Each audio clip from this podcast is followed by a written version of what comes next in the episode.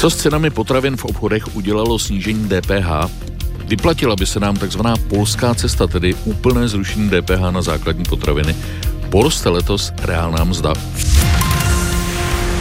Hostem 20 minut radiožurnálu, které vysílá také Český rozhlas Plus, je dnes hlavní ekonom společnosti Cirus Vít Hradil. Vítejte v našem přenosovém voze, dobrý den. Hm, dobrý den. Rozhovor natáčíme dvě hodiny před vysíláním.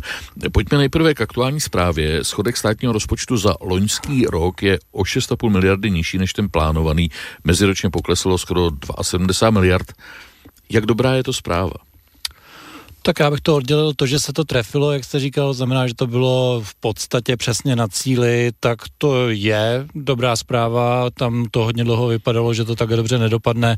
Velmi špatně se vybíralo DPH, což tak nakonec skutečně dopadlo. Si oproti tomu plánu, ta spotřeba domácností, to znamená to, kolik utrácíme, ať už za věci, ze kterých jde DPH, nebo třeba za věci, ze kterých jde spotřební daň, jako je alkohol nebo jako jsou cigarety, tak tam to vypadalo hodně špatně, to znamená, že se to na tom nevybere. Nakonec to celé zachránil firmní sektor, kterému se naopak dařilo lépe, než se čekalo, takže to, co nezaplatili domácnosti nebo spotřebitele na daních, tak to za ně v úvozovkách zaplatili firmy Jinak to, ten výsledek je skutečně trefený v podstatě do puntíku, protože když si představíte, tak státní rozpočet operuje s nějakými dvěma tisíci miliard, takže to, že se v úvozovkách netrefíte nakonec o nějakých deset nebo kolik to bylo, tak to je v podstatě úplně marginální. Něco jiného všem je, jestli je dobrá zpráva, že pořád ještě operujeme s deficity, které se vůbec pohybují v těch stovkách miliard korun. Já si myslím, že spousta posluchačů si ještě vzpomene na doby, kdy se poslanci byli schopni do krve pohádat o tom, jestli si můžeme dovolit deficit 20, 30, 40 miliard, to bylo tehdy velké téma. Teď teď se z toho staly stovky, to znamená, že jsme se posunuli pořád výše a zdá se, že to přestává lidi úplně zrušovat, že se zadlužujeme tímhle tempem. Každý ekonom vám řekne, že v momentě, kdy ta země prochází nějakou dramatickou krizí a ještě bych doplnil poptávkovou krizí, to znamená krizí, která je způsobená tím, že lidé dostatečně neutrácejí, tak dobrá, od toho je tady vláda, ona si může půjčit na finančním trhu a jako nakopnout tu ekonomiku. Dobře, ale teď už je to kolikátý čtvrtý rok v řadě, to už je docela varovné, protože mezi tím ta ekonomika často i rostla. Letos to teda hvězdně nevypadá, ale rozhodně se nedá mluvit o tom, že bych bychom byli v krizi. A ještě horší je, že ani ty plány do budoucna nejsou o moc lepší. Hmm. Příští rok 252 a tak dále.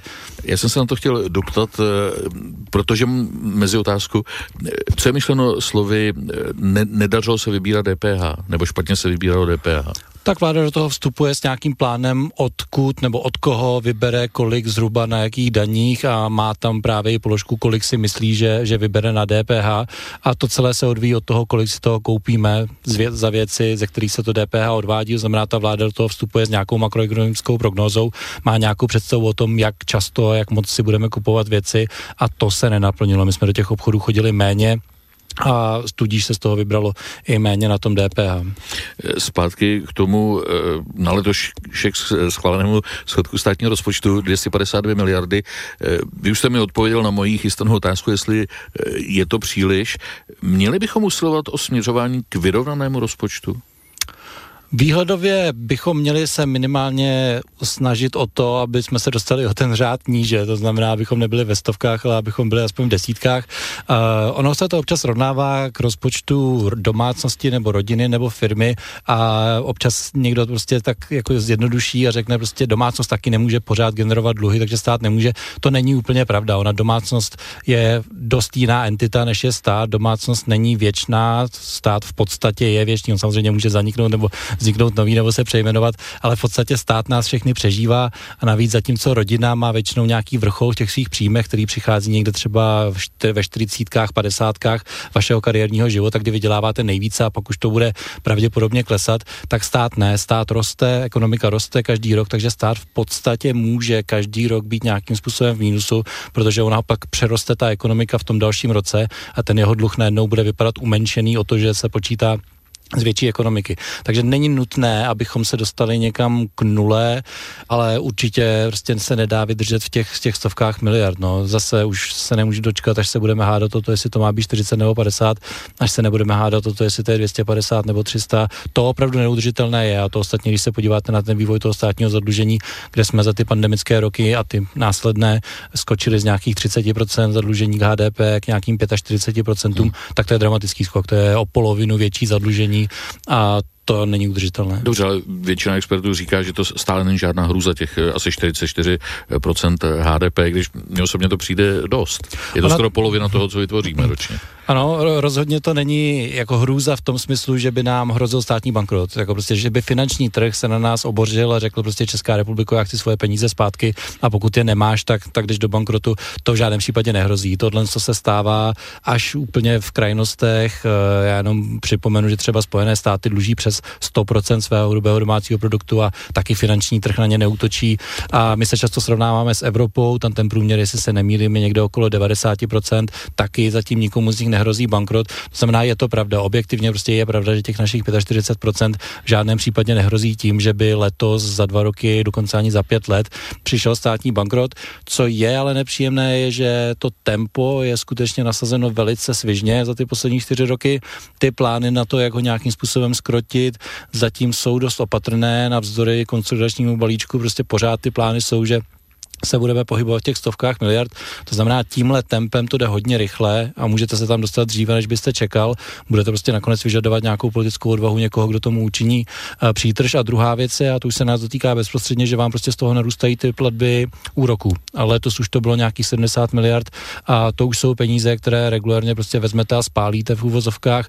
Já samozřejmě chápu, že občas má smysl si půjčit, takže to říkám trošku s nadsázkou, ale jestli to bylo 70 miliard, tak jestli teďka správně počítám, rád bych se zesměšnil, ale to by mělo být nějakých 7 tisíc na jednoho obyvatele České republiky, 10 milionů nás tady je, včetně kojenců. To znamená, tolik jsme letos každý 7 tisíc zaplatili jenom za úroky, jenom za to, že jsme prostě zadluženi, což už jsou reálné hmm. peníze, můžete za ně stavět dálnice, nemocnice, školy, a nebo je můžete zaplatit za úroky.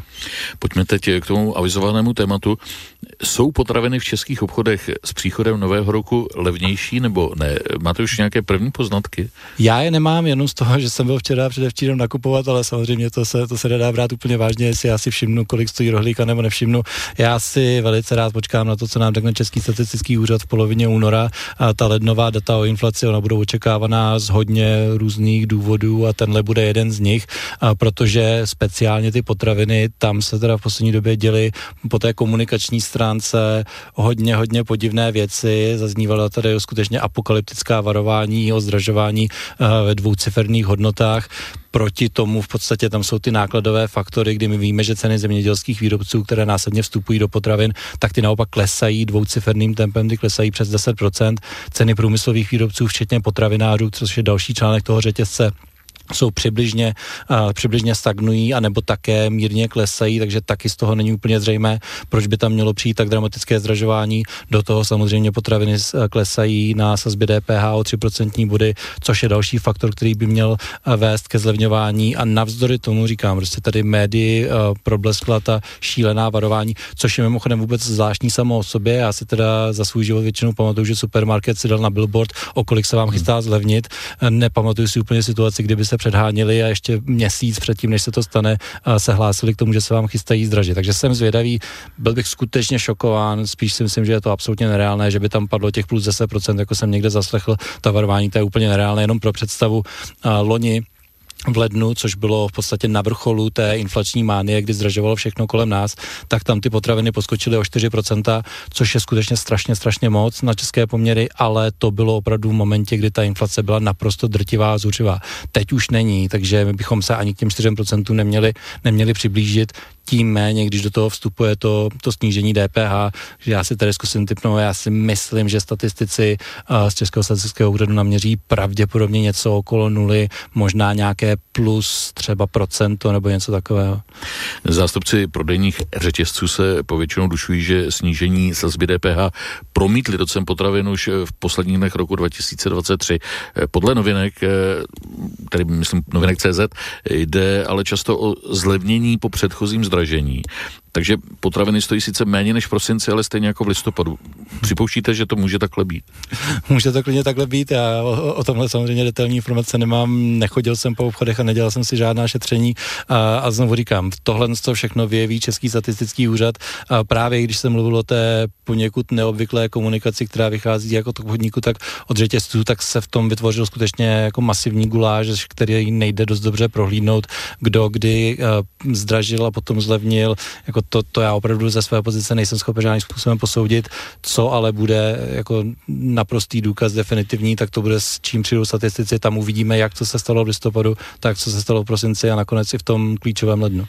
Obchodníci podle vás často zveličují dopady takzvaného konsolidačního balíčku. Měl byste příklad?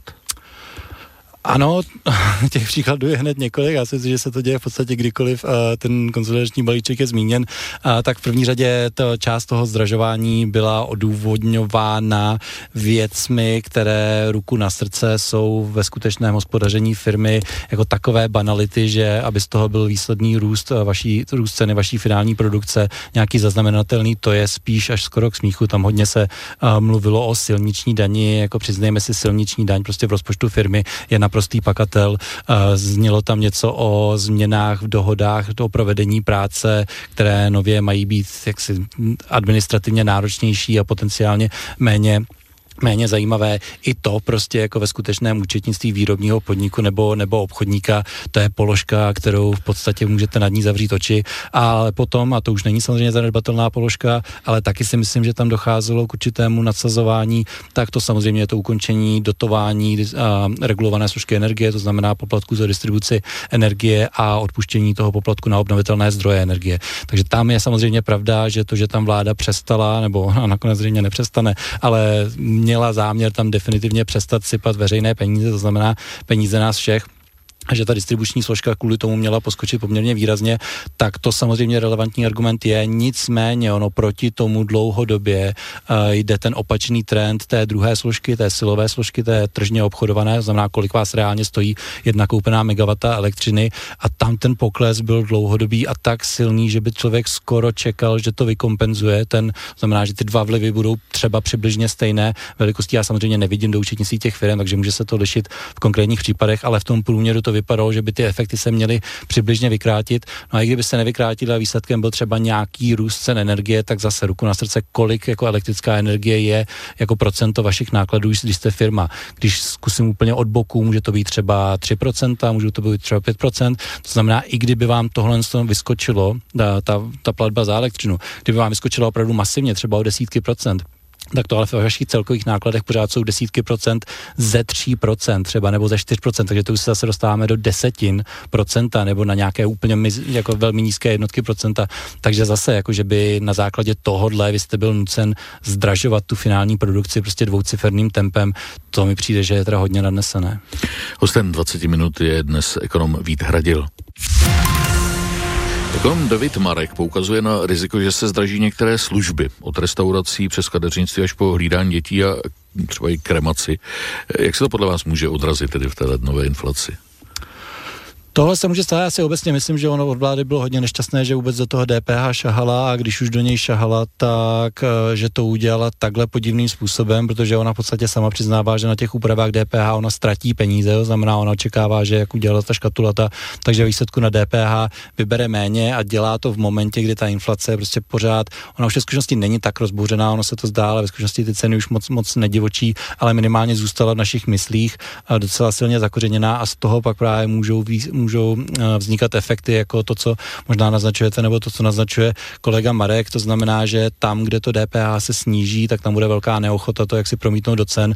Naproti tomu, tam, kde to DPH se zvýší, což zřejmě jsou ty služby, na které narážel, takže tam přijde to, eh, ten otisk do té inflace kompletní. Nicméně zase bych to úplně nepřeceňoval. Oni ty pohyby se často týkají kategorií, za které my ve skutečnosti v tom spotřebním koši, ze kterého se počítá inflace, tak za ně vlastně utrácíme velice málo, jako třeba hlídání dětí. Já teď z si tedy nepamatuju, jakou váhu mu statistici přiřazují ale bude to určitě jako v desetinách procenta, jestli to náhodou dokonce nebude v setinách procenta, to znamená to, kolik si statistici představují, že my utrácíme například za hlídání dětí nebo za nějaké takovéhle, takovéhle služby, takže nebál bych se toho, že by to inflaci oživilo, myslím si, že co se pravděpodobně stane, ale to je skutečně spíše nepříjemné, jak si rozpočtově nebo fiskálně, takže se pravděpodobně opravdu stane to, že ti spotřebitelé všechny tyhle růsty zaplatí zároveň ztratí na výběru daní eh, ty avizované 4 nebo 5 miliard a mezi tím se ztratí zase část těch peněz eh, v těch maržích prodejců. Ale abych teda aspoň nějaký odhad, tak já si myslím, že celý ten konsolidační balíček, celé ty jaksi čachry s tím DPH, to může na tu inflaci, kterou naměříme v lednu, v momentě, kdy to vejde v platnost, taky to může posunout nahoru, ale velice, velice lehce. Já si myslím, že tam třeba bez něj by ta inflace byla o 0,2-0,3 procentního bodu nižší, než jaká nakonec bude. To znamená, kdyby třeba bez něj ta inflace byla 3, tak s ním bude 3,3 nebo něco takového. Naplní se optimistická předpověď ohledně letošní míry inflace ze strany České národní banky, co myslíte? Česká národní banka, jestli se nemýlím, tak tam má 2,6%. Já bych teda nebyl úplně překvapen, kdyby nakonec to zas takhle pozitivní nebylo, ale tím nechci jako Českou národní banku v žádném případě zesměšňovat. A myslím si, že ten výsledek, můj osobní odhad je někde okolo trojky, jestli se nemýlím, tak třeba ministerstvo financí má nějaká 3,3, ale to je pořád rozptyl, který vzhledem k té rozdivočilé inflaci, kterou máme za sebou, tak je skutečně tolerovatelný. V podstatě můžu upřímně říct, že je mi téměř jedno, kdo z nás tří se trefí, ale pokud se naplní takový ten náš teda zborový odhad, že ta celková inflace bude někde okolo 3%, tak budu velice šťasten. Eh, pořád to není tam, kde bychom ji chtěli mít, pořád to nejsou ta 2%, ale jako už v tu chvíli by se skutečně dalo říct, že ta inflace je definitivně poražena, ať už se Česká národní banka přesně trefí s těma 2,6, anebo jestli to bude o trošičku víc a zase jako ke cti ČNB, i kdyby to nakonec netrefila, tak se musí říct, že ano, za normálních okolností třeba před třemi lety odhadování inflace eh, byl skutečně spíše technický obor, kdy vy jste prostě sledoval trendy, co se děje v průmyslu, co se děje v zemědělství, sledoval jste nějakým způsobem intenzitu poptávky a tak dále, ale do značné míry to byl technický odhad, který se dělal relativně snadno. Teď do toho strašně silně vstupují psychologické faktory. Je to strašně moc o tom, jestli v tom lednu ti obchodníci třeba se budou chtít ještě zajišťovat proti potenciálnímu zdražení jejich dodavatelů, nebo jestli mají pocit, že tady ještě furt jako funguje nějaká inflační mánie je, že lidé snesou všechno a to všechno se do toho promítne právě v tom lednu a odhadovat tyhle psychologické faktory, takovou tu inflační mány v té společnosti je strašně těžké. Kdybychom si to měli přiblížit, o kolik jsme se za poslední rok eh, každý, o kolik jsme tady skokově schudli. Eh, ten propad reálné kupní síly jste označil za bezprecedentní. Byl, ale v tom posledním roce už to teda zas tak divoké nebylo. Tady byl, pro nás byl nejhorší ten rok 2022, tam hmm. si myslím, že naše reálné mzdy, jestli se nemýlim, tak propadly o nějakých 8%. My za ten letošek ta data ještě nemáme, čekáme pořád na mzdy za poslední čtvrtletí a čekáme i na konečnou hodnotu inflace, ale myslím si, že jestli to teďka dobře z hlavy, hlavy počítám, ty předběžné indikace, které máme, tak si myslím, že asi míříme k nějakým třeba minus 3% nebo k něčemu takovému takovému, to znamená poklesu reálných mest o nějaká 3%. Jak jsem říkal, to je samozřejmě nepříjemné, jako nej, nejradši bych byl, kdyby se to nestalo, ale tohle už v podstatě, když to trošku zlehčím, tak to už byl spíš odpočinkový rok. Ten, ten skutečně drtivý byl ten předcházející a v souhrnu prostě ta naše kupní síla se propadla o nějakých 5-6 let v čase lusknutím prstů v podstatě, to znamená během třeba roku a půl nebo dvou jsme zahodili pět let ekonomického vývoje. A letos očekáváte růst reálných mest? Téměř jistě, ano. Tak už jsme se tady bavili o té, o té inflaci a já jsem jeden z těch, kteří v tomhle tom jsou, a pokud chcete optimisti, ale já už spíš si myslím, že teďka realista, a, že optimisté to vidí ještě lépe, to znamená inflace někde okolo 3%, takže v podstatě vám stačí, aby ten nuzový růst překonal 3% a už jste najednou v reálném plusu.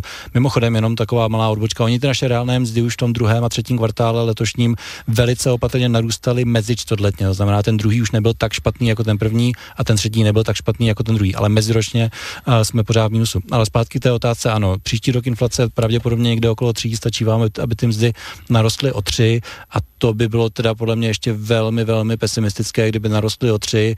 E, já si myslím, že tam se téměř jistě dá počítat s tím, že ty nominální mzdy půjdou nahoru o nějakých 5 až 6% a to si myslím, že zase ještě spíš taky držím při zemi, že by mě vlastně nepřekvapilo, kdyby to bylo něco lepší. No a to už si pak dá, dá se to dát do kalkulačky poměrně snadno a z toho vám vychází ten růst reálné, reálné mzdy o nějaká a, přibližně 3%.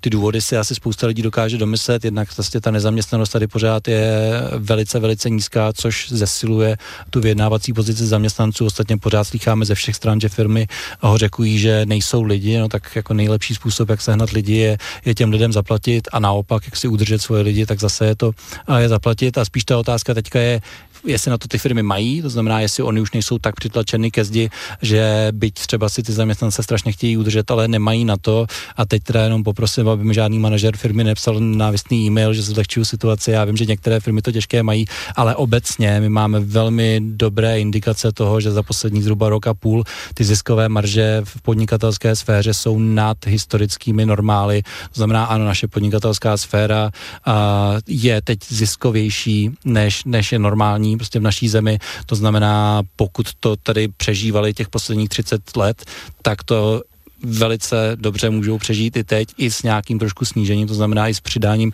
a, svým zaměstnancům. Ve 20 minutách radiožurnálu mluvíme s ekonomem Vítem Radilem. Prezidentu Petru Pavlovi se podařilo na nový rok znovu otevřít debatu o přijetí eura při vědomí, že jde hlavně o politické rozhodnutí. Jak prospešný krok by to byl čistě z ekonomického hlediska? Hmm. Strašně, strašně složitá otázka. Vylámalo si na ní zuby tisíce, tisíce akademických ekonomů, i těch nejlepších za uplynulá desetiletí. Nikomu se nepřiš, nepodařilo přijít s definitivní odpovědí. On ten problém je příšerně složitý. Na jedné straně tam máte ta jednoznačná pozitiva, to znamená eliminace transakčních nákladů, že neplatíte za konverzi, eliminace kurzového rizika, že nevstupujete do nejistoty, když uzavíráte kontrakty. To nikdo nespochybňuje, to jsou samozřejmě ty plusy. Na druhé straně ty hlavní minusy jsou, že měnový kurz, to, že máte svůj vlastní měnový kurz, funguje jako takový automatický stabilizátor vaší ekonomiky v rámci té ekonomiky světové. Znamená, ta, ta ekonomika je světová, prochází různými otřesy, vy procházíte jinými otřesy a kurz měny, to znamená to číslo, kolik platíte korun za euro, funguje automaticky dnes a denně na tržní bázi, takže vyrovnává tyhle otřesy, je to takový polštář, aby ty otřesy na vás nepřicházely moc silně, jinak by z nich byly výraznější ekonomické škody. A další problém je samozřejmě, že ztrácíte tu měnovou politiku vlastní a nejste schopen reagovat na specifika toho, co vaše ekonomika potřebuje. Teď jsem z toho zase udělal takovou jako akademickou nudnou přednášku a, a on, on, on lepší už to nebude, eh, protože eh, ve výsledku pravděpodobně, nebo téměř jistě samozřejmě, ten souhrný efekt, kdyby jsme teď vstoupili a za 20 let by to někdo dokázal změřit, tak on by byl plusový nebo minusový, ale bohužel je to tak složitá materie, že žádný ekonom nedokáže zacílit mikroskopem tak přesně, aby vám to opravdu řekl. Prostě nikdo neví, nikdo realisticky neví ani třeba o Slovensku, které nedávno, no 15 let už to je, které vstoupilo do eurozóny, ale nikdo na to nedokáže dát tu vysačku říct, ano, tohle bylo s plusem 200 miliard nebo s mínusem. Zájmu eurozóny, abychom do ní teď vstoupili, to je nebo spíš ne? Já bych doufal, že eurozóně je to spíš jedno, byl by to podle mě spíš hodně podezřelý signál, kdyby nějaký klub jako eminentně stálo to, abyste se stali jeho členem, tak bych začal být dost podezřívavý, o co jim jde, protože oni by jako neměli na tom mít nějaký, nějaký jasný zájem a co si budeme říkat, ono, my jako nejsme úplně tak velká země a tak velká ekonomika, že by se něco dramatického v té eurozóně změnilo. Já teďka trošku spekuluju, protože já geopolitiku nesleduju, ale spíš si myslím, že prostě tyhle celky, včetně Evropské unie a eurozóny, mají jaksi inherentní zájem vždycky na tom se rozšiřovat a být jako vnímání jako úspěšní a, a velcí, takže jako podle kdybychom se jich zeptali, tak jednak nás v podstatě musí přijmout, když, když splníme podmínky, takže by to nebyla ani jejich volba, ale, ale myslím si, že oni chtějí samozřejmě další členy, už prostě, aby jako zrostla ta jejich mezinárodně politická váha. Předpokládám, že by, že by určitě byli rádi, kdybychom se připojili. Ekonom Pavel Mertlík v tomto pořadu řekl, že očekává spíš stagnaci české ekonomiky v tomto roce, možná jen velmi mírný růst. Jakou budoucnost věštíte vy? Já v tuhle chvíli ve svých papírech mám na příští rok plus 0,8% růstu HDP, což v podstatě jako zhruba odpovídáte tomu slovnímu vyjádření, že to je spíše stagnace směrem k trošku, k trošku nějakému zanedbatelnému růstu. To bylo 20 minut radiožurnálu, které vysílal také Český rozhlas Plus s Vítem Hradilem, hlavním ekonomem společnosti Cirrus. Moc děkuju a ať se vám daří v novém roce. Mějte se hezky, nashledanou. Děkuju taky, nashledanou. Příjemný poslech dalších pořadů vám přeje Vladimír Kroc.